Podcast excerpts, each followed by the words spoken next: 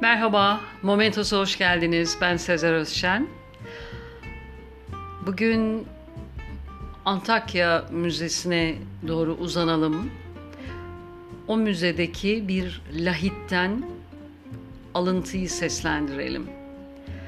Duvarda yazan söz milattan sonra 65 yılında vefat eden Seneca isimli bir düşünüre aitmiş. Para ile satın alınan sadakat daha fazla para ile de satılır. Başlayan her şey biter. Büyük bir servet, büyük bir köleliktir. Ölüm bazen ceza, bazen bir armağan, çoğu zaman da bir lütuftur. Yeryüzünde gün ışığına layık olmayan nice insanlar vardır ama güneş her gün yeniden doğar. Hayatı komedi sananlar son espriyi iyi düşünsünler. Yaşıyorsak hala umut var demektir. Aza sahip olan değil, çok isteyen fakirdir. Hayatı kaybetmekten daha acı bir şey vardır. Yaşamın anlamını kaybetmek. Unutmazsan senin, affetmezsen onun canı acıyacaktır.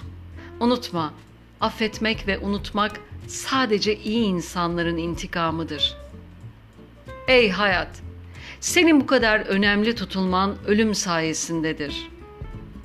Unutma ki birlikte olduğun insanın geçmişini kurcalamak, onunla kurmayı düşündüğün geleceği yok etmekten başka bir şeye yaramaz. İnsanları tanımak için onları sınamaktan korkmayın. Çünkü kaybedilmesi gerekenler en önce kaybedilmelidirler.